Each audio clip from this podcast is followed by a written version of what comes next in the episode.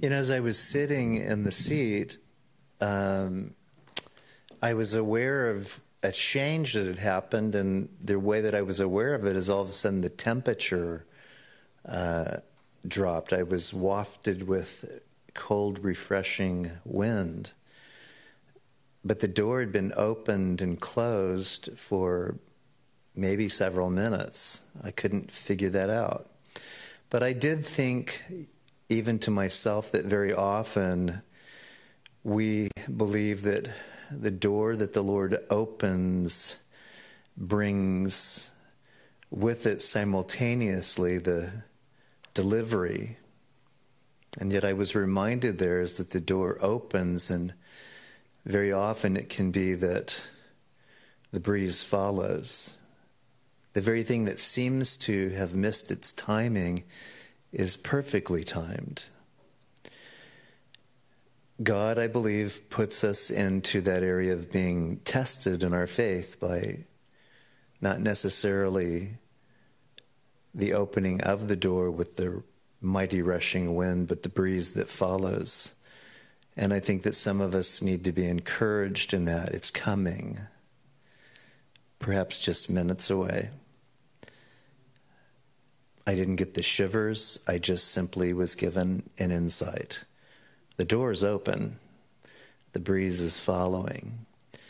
And we do have to make a little bit of adjustment right now because I see Karis over there. So we have some young students. Can I ask you guys something? You large row of students.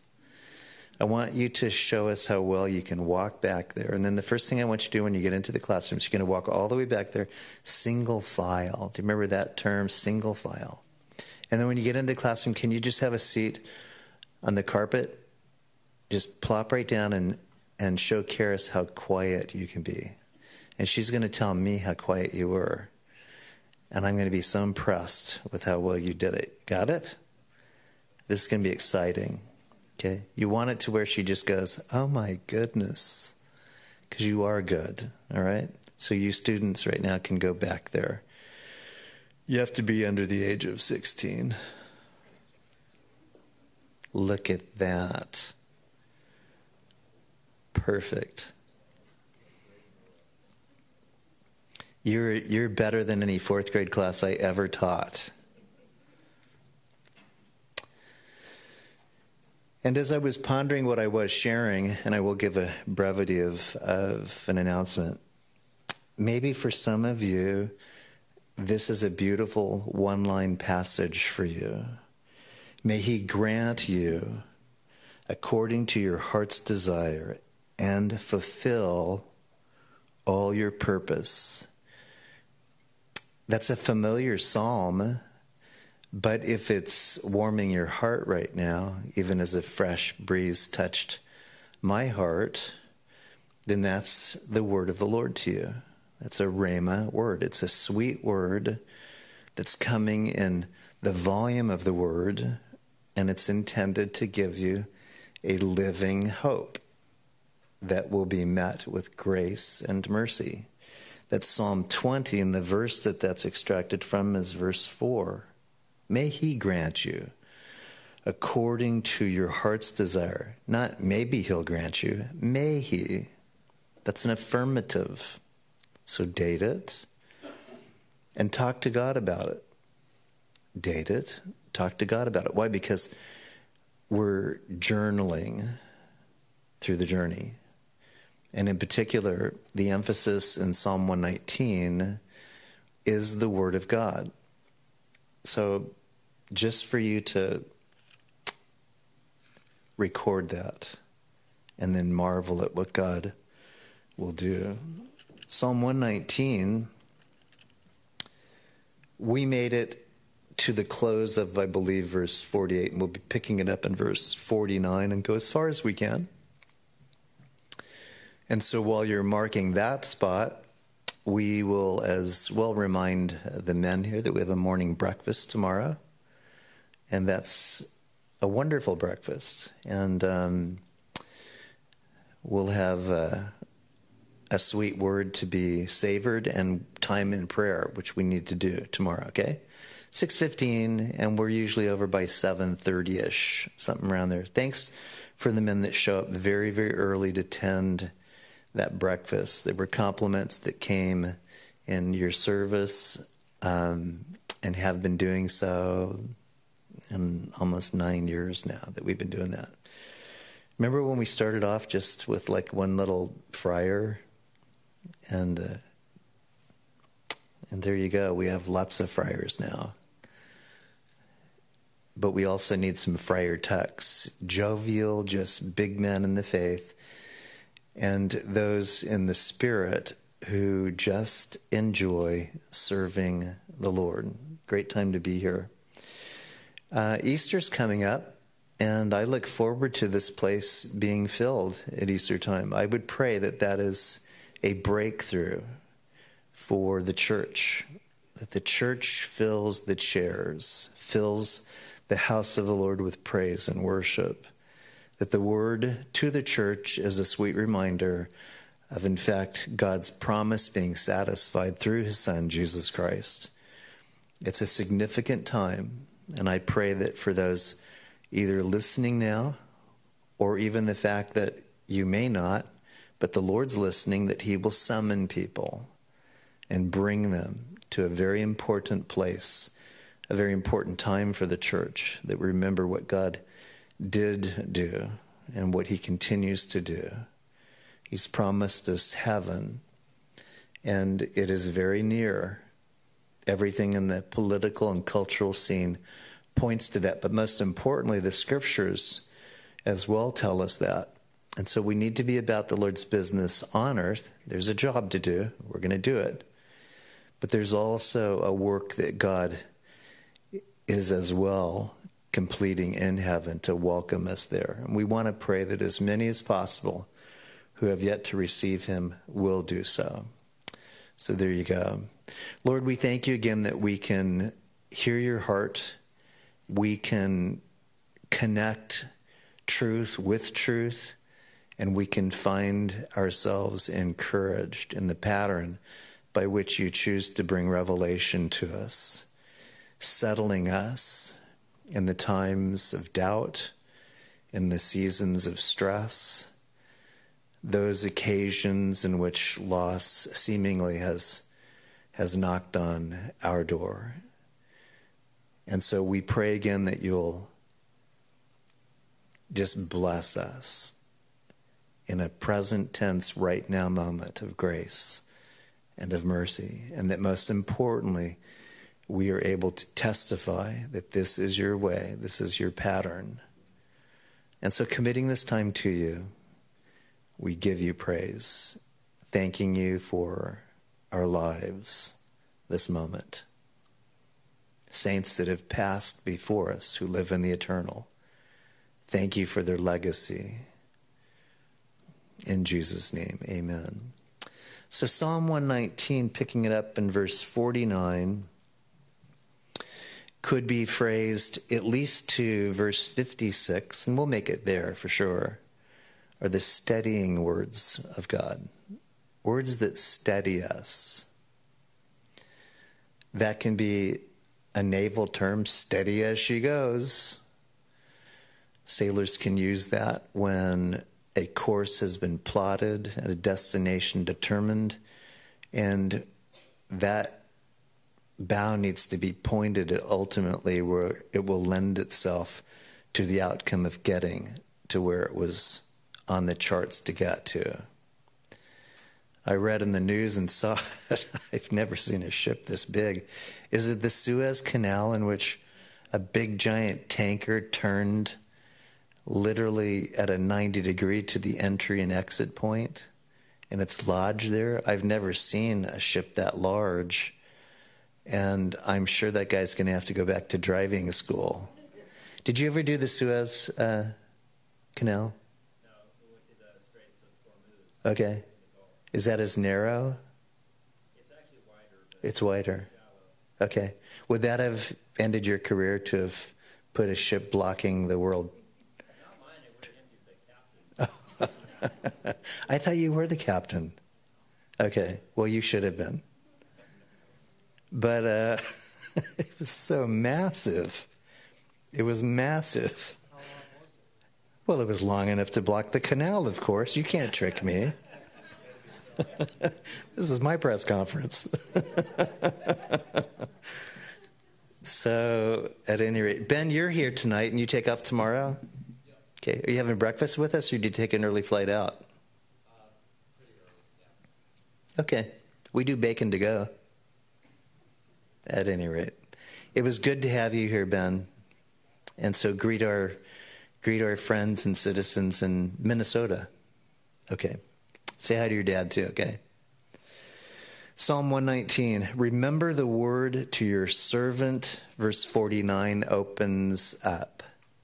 So we're going to find a redundancy in very special words, and remember is a very special word. Every Sunday, every day during morning devotions, we're remembering the work of the Lord. We're personally remembering what He is satisfying in our lives presently. We're giving Him thanks. And therefore, when this is written, it again is not a apologetic, doubtful word. It's affirmative. Remember the word to your servant. And I do believe we might have just nipped into that at the close last week. But it is at times critical that we remind ourselves that we are servants of the Lord. And the thing that makes servants of the Lord special is that He has also given us the opportunity to be called friends. When we find ourselves serving in the role of being friends, there's just a special zeal that comes out in the things that we do.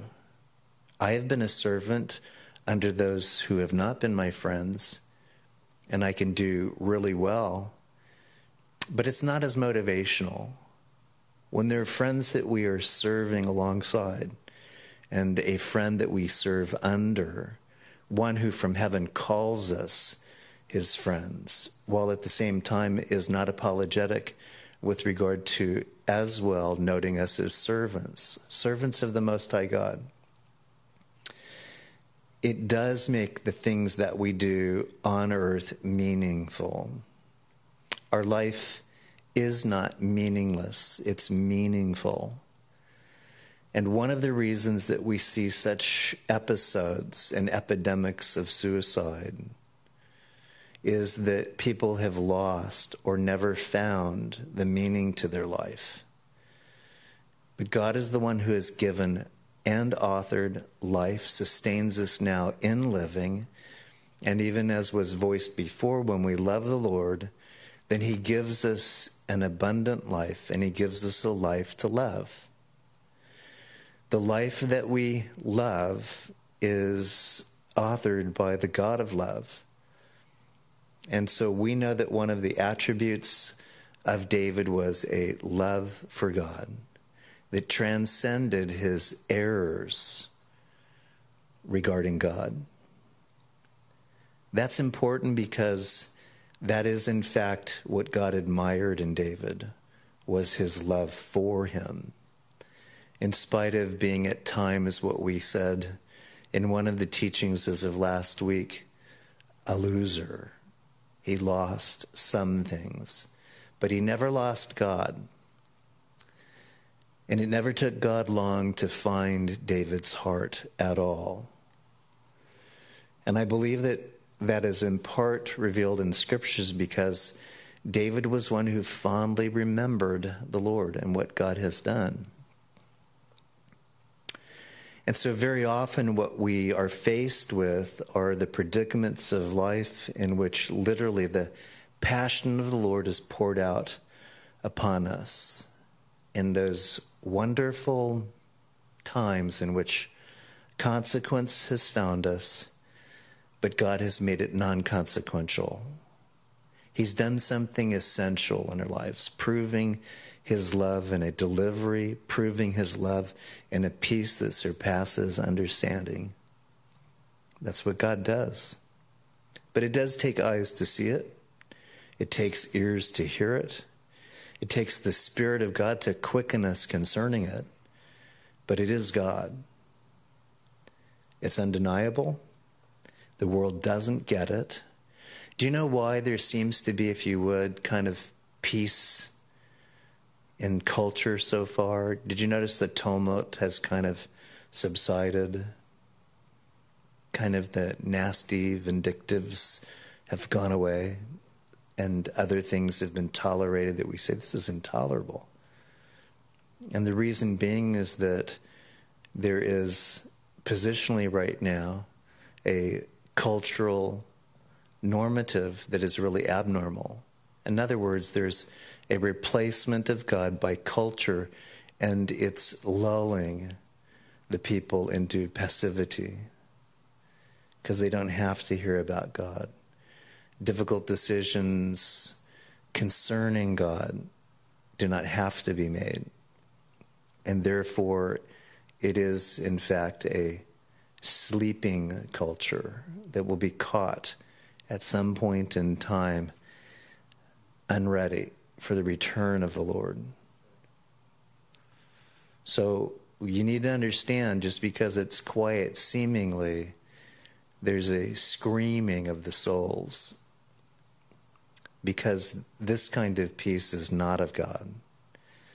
The peace that God gives us is in a time in which the world in its futility, vanity, and fighting against God. And there's a breakout. That's when believers are able to say, Not pleased with the way things are, but I am trusting in God for the things that will be, according to what? His word, remembering the word to your servant upon which you have caused me to hope. Psalm 20, in the verse that I gave tonight, will be a word that will anchor some of you. Steady as you go, steady as she goes. The seas are rolling. You want to make sure you cut through those waves. And though there's a tossing, your ship will not sink because the admiral of the sea has your ship. And he's destined for you to make it to the port of his choosing, upon which you have caused me to hope. I love that word too. We use it in the sciences cause and effect. If there's an effect, something caused it. Well, if there's an effect in your life that points to the sovereignty of God, then you already know the cause. And you're able to give God glory for the outcome. And therefore, if the psalmist says that you have caused me to hope, that is a great line to link to. Sometimes what we do is we say, well, this is causing me to lose sleep. This is causing me to be nauseous. But maybe what we need to say is, Oh Lord, you cause me to have hope. Therefore, what cause could be greater than the hope that you have caused me to have according to your word? This, verse 50, is my comfort in my affliction. Many here today have found affliction to be very sentimentally linked with you somehow.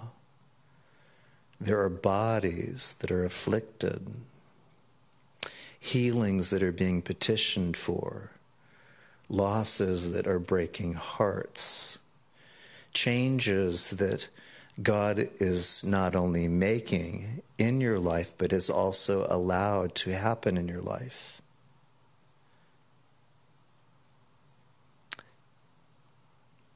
And these are important in reverence to acknowledge that God hasn't left us. And it's not being done out of maliciousness, though there are malicious people. It is one of the things that earmarks the believer for an ear of God that's bent low to our cries. He's a present tense God. I was up till about 12. Actually, I think actually it was way later than that, or earlier, I should say, 2 in the morning. And so, with 2 in the morning, knowing that my heart was aimed to be here at 6.30 in the morning, I thought, I can do this. I can do this.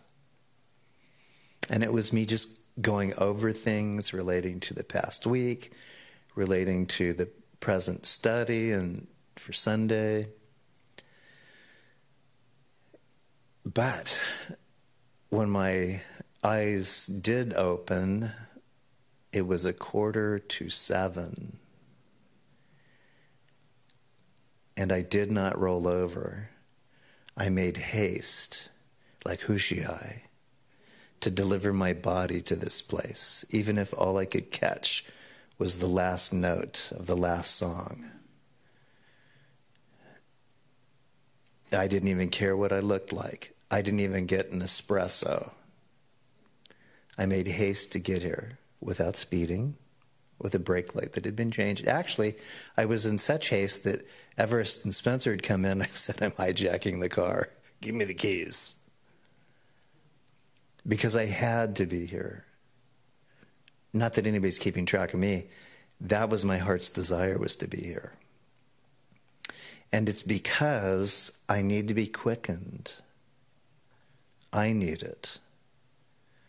So whether I had the espresso or not, I made an expressway trip to get here lawfully and to spend what time I could. I ended up surprisingly um, having fellowship with one of the brothers that visits with frequency. But there was another two brothers that were visiting quietly in the back praying.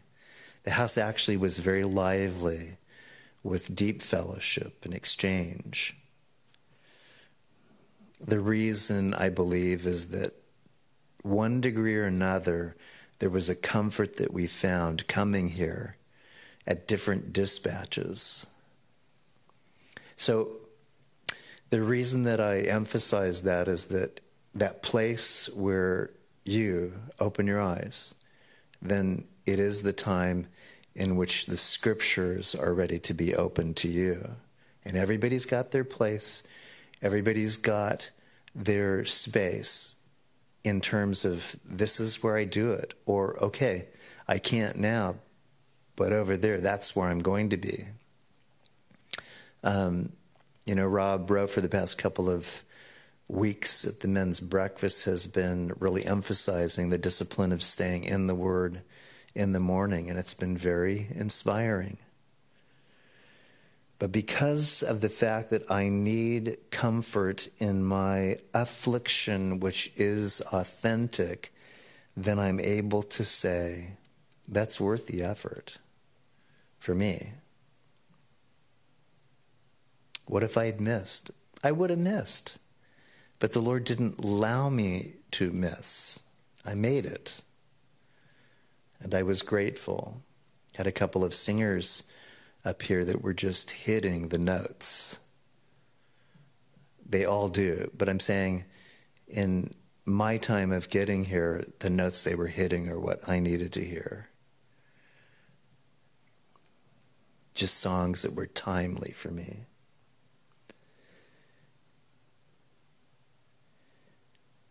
What is the idea when there's comfort in our affliction? Your word has given me life. That's called revival. When there's life given to you in a time in which you feel death, that is revival. The Lord does that. Verse 51 The proud have me in great derision. Great derision, the psalmist declares and he calls them proud people. Yet, he says, I do not turn aside from your law. No matter what they do, no matter what they say, I'm not going to turn away from your law. I'm not going to do it. I'm not going to t- turn away from the things that you have taught me. I'm not going to turn away from the disciplines that I have learned to obey you. And that's awesome.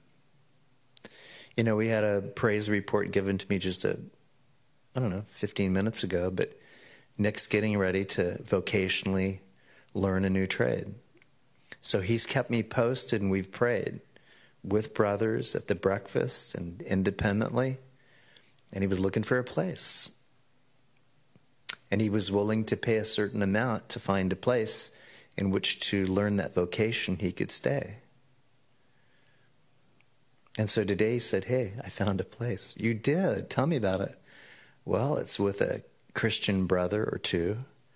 And I'm getting it for the price that I'm paying right now for the place that I have in Brookings. Do I have that story down correctly? Now, that's a miracle because one, he's in fellowship with a believing brother who has believing brothers. I know there's a place for them to fellowship, but it's at the price that is better than what he was willing to pay to go over there. It's half of what he was willing to pay. It's the same price that's already within his budget. That's the Lord, according to his word. So if he'll do that for Nick, is anything too difficult for the Lord and what he can do for you? For me? No, those are important. I read on the web page today that Zachary um, that there was a posting to to uh, have a piece of equipment that fastens onto the wheelchair and turns it into a trike, and I think it can. I think it, it can't go 50 miles an hour, but it probably feels like it. But it's handlebars with a stem and a pneumatic wheel, and it's got an accelerator and braking system on it. And the first time I saw Zach on it was on the roof uh, top at uh, Craig, testing it out. So they, the web page simply put in a all call to people that wanted to see if that could happen, and I read that that in fact happened. He'll have a chair that can move pretty quickly. So, at the same time, in the same area, I saw him in a particular apparatus that was at Craig in the therapy area. One machine in another part of the hospital I called Robocop. This one I don't know what to call it. it it's similar, but it's an exoskeleton. It literally fastens on the back and attaches behind the leg. And so he was moving with a walker with this exoskeleton from his back all the way down to his legs and he's walking and he's smiling. Did any of you see that? Okay.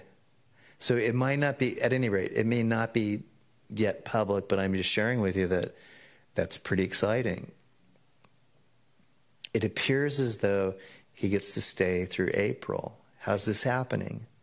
Because the Lord is listening and he's believing and he's never once repented from his circumstances, meaning he's never apologized for asking God to bring glory to himself in whatever way he chose.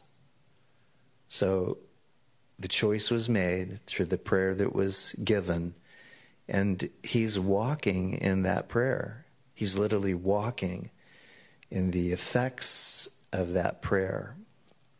So it's pretty extraordinary. Calvary Chapel.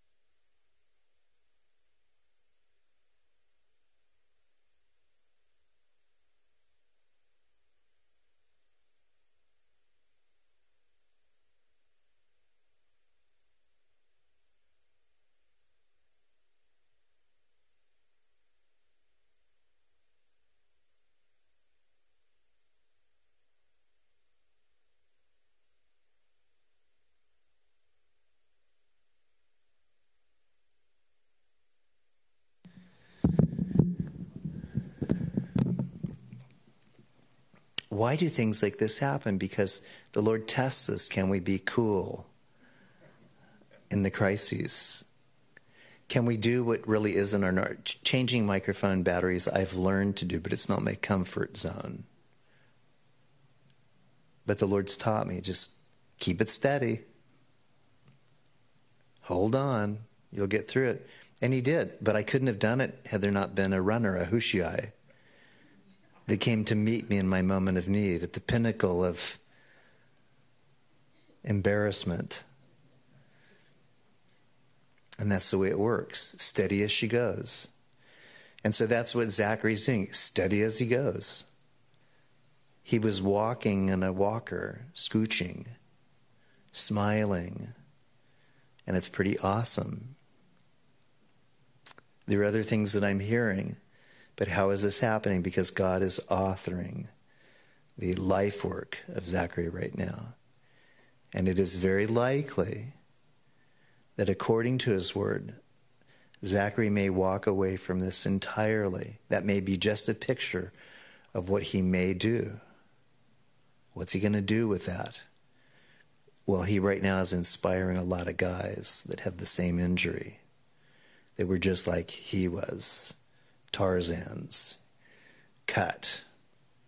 And so it's only just a brevity of breaking from this to say the Word of God in the time of crises, steady as she goes, walk one step, one step more. And so David is echoing this sentiment. The proud brought him into derision. He says that I am not going to turn aside from your law, the way that you've taught me, the disciplines and obedience that I have been practicing up to this date. I am not turning aside. I remember your judgments of old, O Lord, the duty that God has for dealing fairly with you. I remember them, Lord. Not throwing the book at you, but opening the book of His Word to be reminded that God has dealt fairly with us. Pretty awesome and have comforted myself. I remember your judgments of old, O Lord, and have comforted myself. That's where we go to comfort ourselves. Those are the walks we take to comfort ourselves. Those are the knees that wear out and the jeans that we have to comfort ourselves. Indignation has taken hold of me. Is he mad at God? Nope. Here's what we find out because of the wicked who forsake your law. We can't believe some of the stupidity that is being voiced today as truth. And it is stupidity, it's foolishness, it's wickedness robed as righteousness. And it's nothing new to God, and it will probably only continue to be more evident to us of the severity of godlessness in our culture. And it's not that the culture is bigger than us at all. It just means that the voice of the church needs to be more relevant today than ever before. There's a reason why that the word of God needs to be projected with confidence and clarity so that a world that is seeing evil prevail in changing definition and endeavoring to dismiss God can be forewarned. This is not good, what you're doing. It is not right, what you, or how you're behaving. And this is important. They forsake the law of God. Your statutes have been my songs, and I love this that songs come from those areas in which the statutes of God have been sought after. The binding force of God to speak poetry, married to melody, to create songs that we in this generation do not need to be ashamed of. Oh, some of them missed the mark theologically. They always have. The simpler songs back in the earlier days probably had more precision in what they were saying. Certain areas of doctrine can be omitted and dismissed, but the amount of songs that are being written by the church today that exalt the Lord and to make no apology for it is a great work that God has done. It's a very, very awesome thing that we get to be a part of. I still love Jesus loves me, this I know. But I'm overwhelmed at the writers of music that God is doing in the church by those who have ears that are inclining themselves because of the statutes, the binding force of the Spirit of God to point people to the Lord and to speak of Him in those ways that are very special. Notice this, though, it links it in the house of my pilgrimage. Because this is where I believe the heart of God is touched and the Spirit of God wants to touch hearts. When there is a collective group of men and women gathered, then the fruit of that, as they walk in obedience, is, I believe, the expression of truth through songs. And we're seeing it, we're hearing it. You know, when you see closing minstrels come up, that's a young and budding generation singing the songs that are being written by the psalmists of today. And they're going to be writers, and some of them have written, and I'm hearing all the time that we have fresh material coming. And it needs to be introduced, needs to be practiced. When you're hearing some of the stuff that I do as a cappella, that's stuff that to me is as fresh as the day I wrote it. But I wrote it in times in which the Spirit of God was very much empowering me to do so.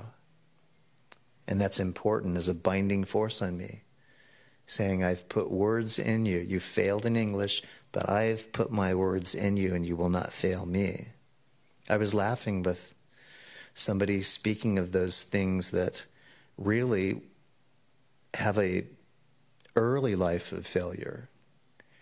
You know, repeating second grade. I was so happy when we went to go to the East Coast, and Rob and I pledged that we would never confess that we failed second grade.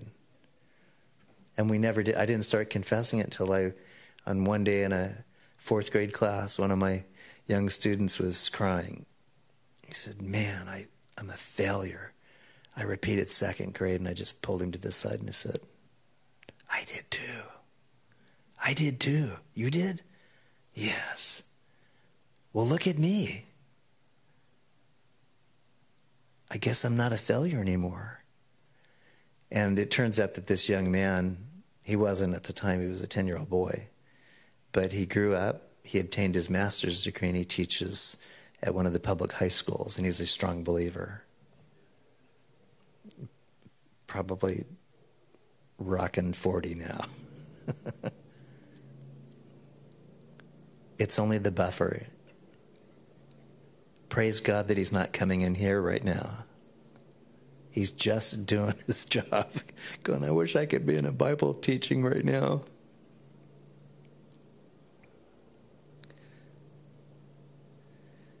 The house of my pilgrimage, this is where we go. Blessed are those who set their heart on pilgrimage, going where God's directing you to go, being where God has directed you to be. That's why when these chairs are filled, people are here. When they're not filled, they're somewhere. and we want to pray that they are filled once again. I look forward to the predicament of one day what do we do with all these people? But it's fun, though, still to teach people that are here, whether it's full or not, that they want to be filled with the Word of God. I remember your name in the night, O Lord, and I keep your law. This has become mine because I kept my precepts. It's not unusual that because this is voiced, that in the night the Lord prompts thoughts of Him and evaluations of your life. To some degree or another, that can be a nightmare. It can be at times challenging to reckon in the night hours what God is doing with you. But you stay the course.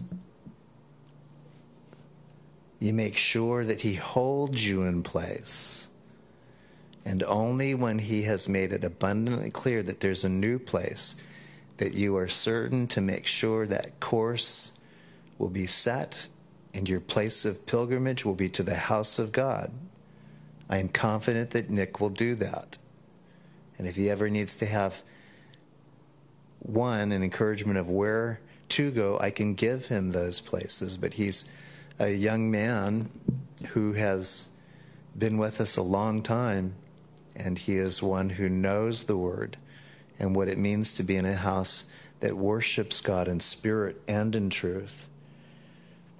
This has become mine because I kept your precepts. All the things that have become yours is because you kept his precepts. There's nothing about this as because you failed. I've decided to just heap on things in spite of it. God does do that, and that's grace. But it does indicate that God takes an inventory, and the psalmist was able to say that because of these precepts, these close examinations of the detail, details of my life with regard to what you want me to do, I am able to say, I am able to say, You've kept me. You've kept me. I keep your law, the teachings, the acts of obedience, the precepts, under close examination of God. I hear you, Lord. I see you. I understand. Moving into verse 57 You are my portion, O Lord. I have said that I would keep your words. I wonder if God would delight to hear that more frequently as opposed to patch the mashed potatoes, please, and include the gravy. Hey, is there any more steak on the grill? Those things we delight in, and God's made provision for it. But I wonder if God is just waiting for this line to come out at the next barbecue, the next meal, the next breakfast, maybe tomorrow. You are my portion, O Lord. And then he says, Good, now enjoy your portion. Enjoy it even more fully because of that acknowledgement. I've said that I would keep your words. I entreated, verse 58, your favor with my whole heart. Remember, passages ago said, don't have a divided heart. And this is saying that right now, in the keeping of his words, we entreat his favor with our whole heart. Don't have a divided heart. Don't, don't ask yourself, is that too much to ask of God? Say, God, with my whole heart I've entreated your favor, and I believe you for it. With my whole heart. And God hears that, and it's honorable to Him. It's pleasing to the Lord. The acknowledgement is that God has favor towards you. So favor God in mentioning that to Him. It's a very special phrase. And then in the conclusion of 58, be merciful to me according to your word, meaning this is what I've done with my whole heart, but at times my heart I recognize is deceitful, it's wicked. There's stuff in it that's still coming out of it, Lord. But I acknowledge your mercy. I didn't get what I deserved. Sometimes, even in what we know to be true, that to sow to the flesh, we can reap of the flesh, and we can reap, if we sow to the wind, the whirlwind. But I also believe that those whirlwinds are gauged in whether they have a numerical gauging of how severe they are. And I believe that every one of us, though we may say, I remember the whirlwind that came because I sowed to the wind, it was not in the force that it could have been, and that's mercy. We need to understand that. The whirlwind that could have come came as a breeze. I'm reminded of that every time a breeze hits my face. Angels on dispatch to take care of a bigger case than me. Praise the Lord. Or to be able to sit there and go, that was a breeze, and mean it. The Lord has been merciful to me.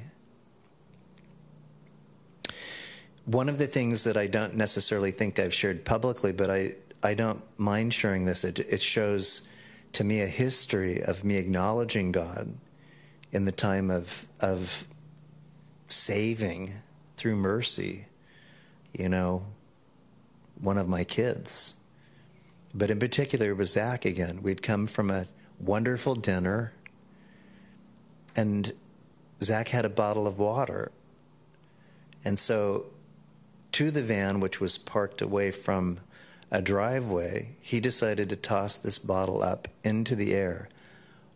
And it went because he was learning to catch it on some multiplied spin time. And he was getting good. He could catch it behind his back, you know, catch it with his nose. But he chose to throw it up. And as it was up, and just prior to him grabbing it, a car sped by at about 30 miles an hour. And we're talking literally where had the bottle not been precisely up and down and he would have lunged for it, he would have been on the grill. I took deep notice of that occasion. And he didn't get a scolding. I said, God has been merciful to you. The mercies of God in how the timing can be, and timing's everything. But what if he did end up on a grill? Does it deprive God of yet the mercies that he has abundantly given? Not from his perspective. Not from his perspective. I'm just saying I took note of it, haven't forgotten it. So, another incident. But you know what? The mercies of God pulled from the surf, love done by people I don't even know. The mercies of God. He's worthy of hearing that. He's worthy of us going back and going, Lord, I remember you saved me here. You saved me there. You saved me from that situation. You saved me. You showed mercy to me. I honestly believe that God takes deep homage to those accounts in which we say, I haven't forgotten, Lord. I can be a griper, but I have not forgotten your mercy. And when we account for the mercies of God in our life, to whatever situation that we no longer have an account of them, I believe that God does this beautiful work in us. It's both restorative and also revelational. He brings us into the next point of trust and confidence in Him to be able to say, To this point, you've been merciful. To this point. Therefore, I will follow you from each point forward. I will follow you. I thought about my ways and I turned my feet to your testimonies. That fits into that. I thought about my ways. And it's good to think about your ways. Are your ways aligning to the ways of God? It's good to take what? An inventory because there is an enemy and his desires that we no longer choose the way of the Lord. So the psalmist, in declaring this, is considering his ways.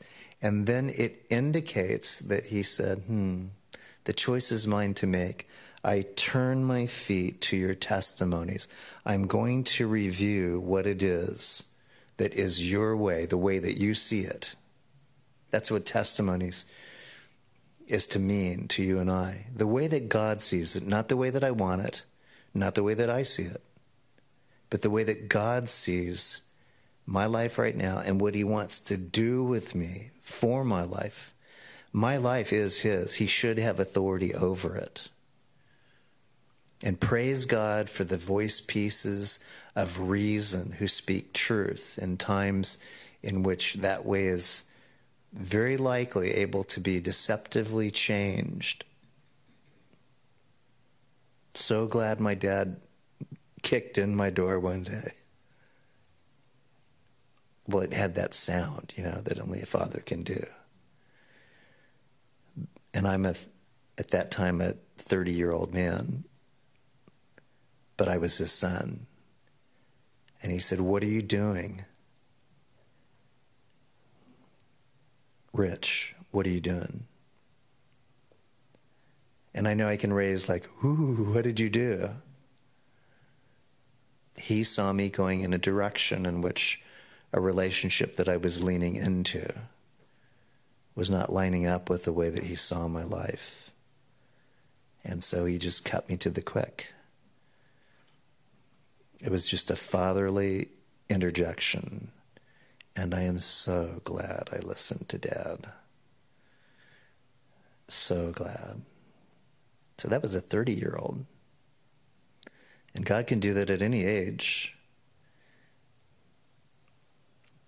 But I am indebted to my dad. He saved me from bleeding out twice once in the severity of a cut on my arm, and two in the severity of a cut to my heart. I was the one that made the cut to my arm. He was the one that made the cut to my heart. He saved me both times. I appreciated that. And I will look forward to him.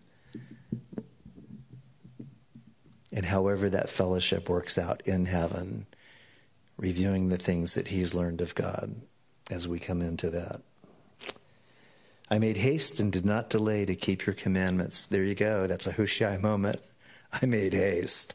That's what Hushai means. He was the hasty pudding guy of David's day. He came to David in a time of an hour of need, and he said, What can I do for you, David? I'm here for you now, but what is it you need me to do? And David said, I need you to go into the city. Zadok and Abiathar there are defending and seeing that the procedures of the Lord are being followed out. And they're also being ears to me.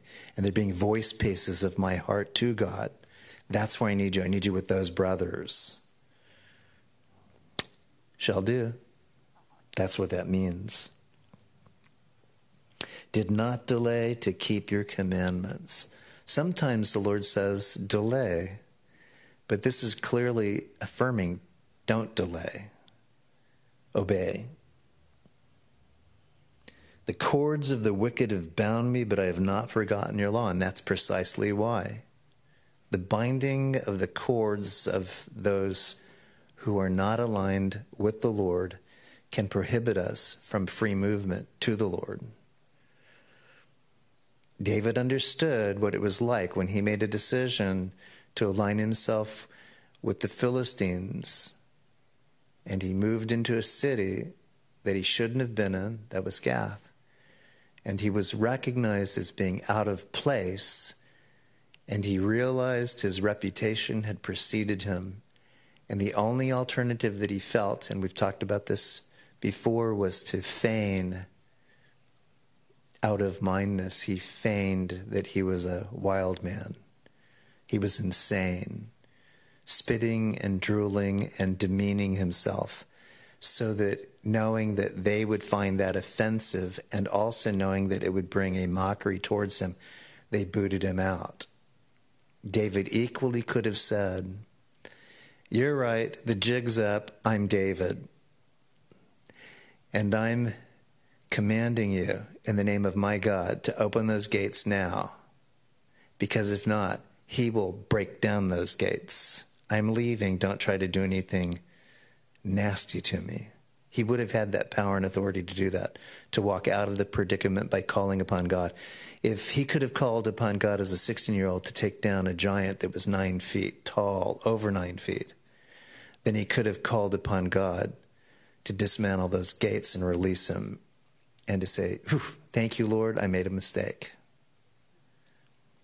And so it just depends with regard to how you want God to remove you from a predicament. But we never should dismiss the fact that we can be in predicaments and trust God to get us out of them. And we, we remain settled in that. We remain confident in that, assured that this is the right way of the Lord. Because we don't belong in the place that we moved into. And I've done that. I mean, I, I shared that with you. God didn't want me in it, He provided a way of escape. At 30, my dad was still a big man, colonel in the Marine Corps, and a teacher with a master's degree. I was not in the Marine Corps. and I only had a bachelor's degree. he had authority over me as a 30 year old to tell me the way that I needed to go. Because the wicked have bound me, but I have not forgotten your law. At midnight I will rise to give thanks to you. Because of your righteous judgments, I am a companion of all those who fear you and of those who keep your precepts. What a great word! Who is our companionship with? The world system and friends of the world, or is it with the family of God and the friends of God? This is always your best choice, even if the world says, Really? What do you find in them? Really? You could be having fun with us. And for the choice that every person needs to come to terms with, which is this what side will you choose to be on? Not what you hope will happen if you remain on the other side, but right now, presently, with what you know of God and what He has done for you and the future that you have yet, to be grateful that He's planning for you. My future took a turn I never expected. And there will be people that will assess how did he get there? And all I can say I believe that in every turn that I took, I put my foot in the direction of the way that I should go. That's the only thing I can say. Administratively, people say, How does this church run? God. because I make much of God, little of myself, and I applaud the work of the Spirit in men and women that are doing what God put on their heart to do. It's it's been very easy. Some churches are not so easy. But part of it is that the titles I already see on your foreheads or in your hearts. You are what God has said you are. And your giftings are evident to me. So unless there's something that says you're not on course anymore, you've changed direction, then I let it play out and it's rather exciting to see what God will do. It doesn't mean I'm ignorant. It doesn't mean that I don't have a vision that I stay firm on. But it means I make much of God, little of myself, and I acknowledge the giftings and talents that God has equipped the body with. Whether there's two or three or a thousand that may fill this place, one day it doesn't make any difference to me in terms of my belief that God's in charge.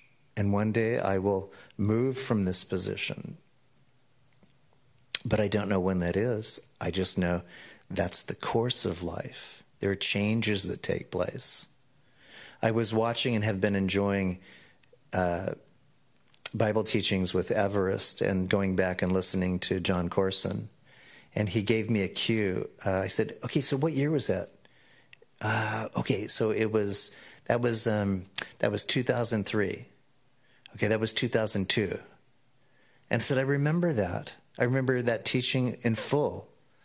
But I look back in John and he's different. He's younger by about 23 years. And so I was trying to place him. He said in one of those, he goes, I'm, I think he said, I'm, I'm 53. And I know exactly how old I was. I'm about four years behind him. So I was just coming into my 47th year. He turns in March, I turn in May. And I was going, wow, is that what we look like? And now I look at pictures of myself and go, is that what I look like? But what I enjoyed was reflecting back on the fact that John has kept to the plow through many hardships. The loss, he, in this teaching, reflected on the loss of his daughter Jessie at 16. And I remember when she went to be with the Lord in heaven, I was in Mexico. That was about 1993, I think. I remember that very well, the trauma, but I remember John, not traumatized. He was supercharged to keep his place. Before that, which in which I did not know John, he had lost his wife Terry in an automobile accident that he came out of. And then, of course, this was in advance of Peter John. But he was talking about Peter John, how blessed he was with Peter John. And the next teaching, he was talking about Ben, how blessed he was that his Ben, being about a 16 year old, was teaching high school Bible studies. I was listening to this heritage, this lineage of faith being exercised in a man who has suffered much, but you never see it. So, pretty awesome. How can that be? According to the Word, according to the value that you place on the Word and the person and author, the authenticator of your life, being the source of who you are and everything that you are, no matter what changes take place. Oh, I'll fight the changes. I think it's a losing battle. I can kind of see it. My twin brother's doing really good, though. If you see him, uh, he was always the bigger twin. Now I'm the bigger twin. His diet's working, mine's not. I tasted what he's eating. I'm going, yeah, that's not for me, Rob.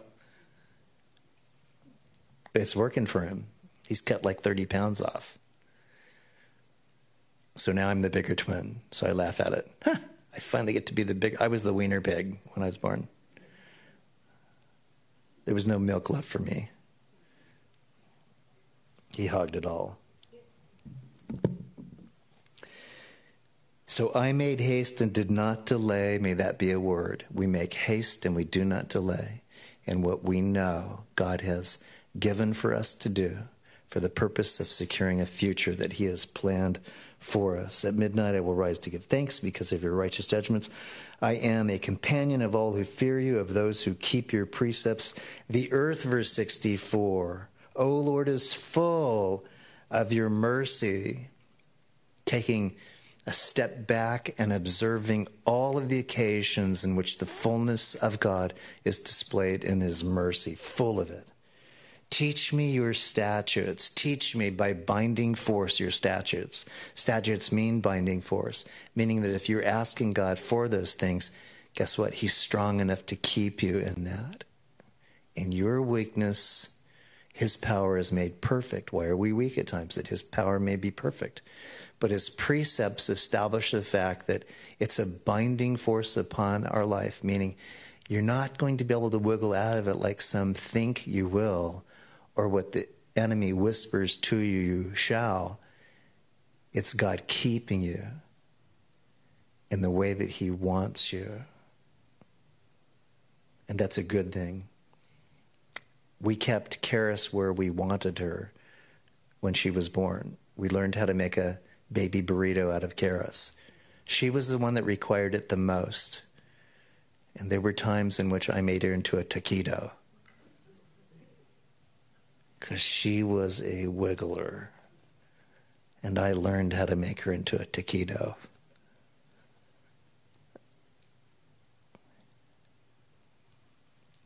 It wasn't just a baby blanket for her.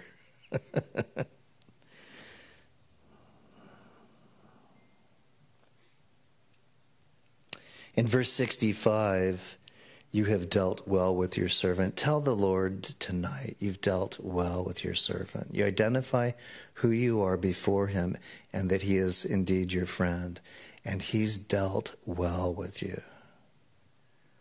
Even though we may think we've been dealt a bad hand, that's a card term, it is not true. He's dealt well with us. And he loves to hear it, even as fathers and mothers love to hear their children inventory how they have been dealt with well by the Lord and to through us. O Lord, according to your word, teach me, verse 66, good judgments and knowledge, for I believe your commandments. Teach me how to do things really good. Make good judgment calls. Verse 67, this is why affliction happens. Before I was afflicted, I went astray. Why are broken, broken hearts allowed? Because before I was afflicted, I so easily went astray. What does it do? It provokes us to come back to the basics again. We always get to return to a repeat lesson of something that we knew better before and lost somewhere along the way. Affliction is God's way of allowing us to call upon Him and trust Him more. Going to the land of promise, I hurt my knee severely, couldn't even kneel and by increments the Lord touched my body and healed me. But it's been now over a year. And now I can say, Wow, Lord, in this year you've allowed me to walk again without pain. I was afflicted Why was I afflicted? The potential of me going astray. I do believe that's true. Pride can get in the way. A variety of things can get in the way. He slows you down. He allows that agony to be the reason that you'll talk to him with greater frequency, humility, sincerity, passion, as you once did. I keep your word. That's the outcome. I keep your word because I know that that's the best for me. Verse 68, something that we also can say to the Lord You are good and do good. The world's saying, Bad God, bad God. And this word from the psalmist is, Oh, you're good and you do good. And he's good all the time. That was a great phrase that came out of a movie, God it's not dead. God is good all the time. God is good. The proud have forged a lie against me, but I will keep your precepts with my whole heart. Verse 70 Their heart is as fat as grease, but I delight in your law. This isn't the fat of the offering of the Lord, it's the rotting fat of the culture. I was surprised, but we had a grease trap in Mexico, and when you pull the top off of that thing, it's really difficult to discern is that just a grease trap? Because it smells like some other things. Really? Bad fat. But God actually takes that as an offering, meaning that in scriptures, what he chooses to take, which is bad for us, is that which has no consequence to him whatsoever. So sometimes we say, Ah, I'm eating the fat of the land. And God says, Yeah, I want you to be a little bit leaner. I want you to have a spiritual diet that's different than your fleshly, carnal inclinations. And we're talking about that. We're not talking about different kinds of foods. God's blessed all kinds of foods. It is good for me that I have been afflicted, verse 71, that I may learn your statutes. Do we say that? Oh, it's good that I'm afflicted. I do have several brothers that I admire deeply because I never hear about them griping in their affliction. They let me know where they're afflicted and their bodies are broken. But one of the things that they live by, it is good for me that I have been afflicted. They live a legacy of teaching in their sufferings about how not to be a whiner so when I start whining, I'm going, man, I remember that brother, how strong he was in his faith. That I mean, and by the way, women too. It's both. I've admired so many that have demonstrated that type of suffering. That I might learn your statutes for 72. Closing, the law of your mouth is better to me than thousands of coins of gold and silver. In our economy, gold and silver does help. But the psalmist here closes in 72 saying, The law of your mouth is better to me than the revenue that could do a lot for me. That's better. Lord, you can have my revenue, but I must have your law from your mouth. The law again, those things that you teach me, the directions you give me, the opportunities for obedience that please you.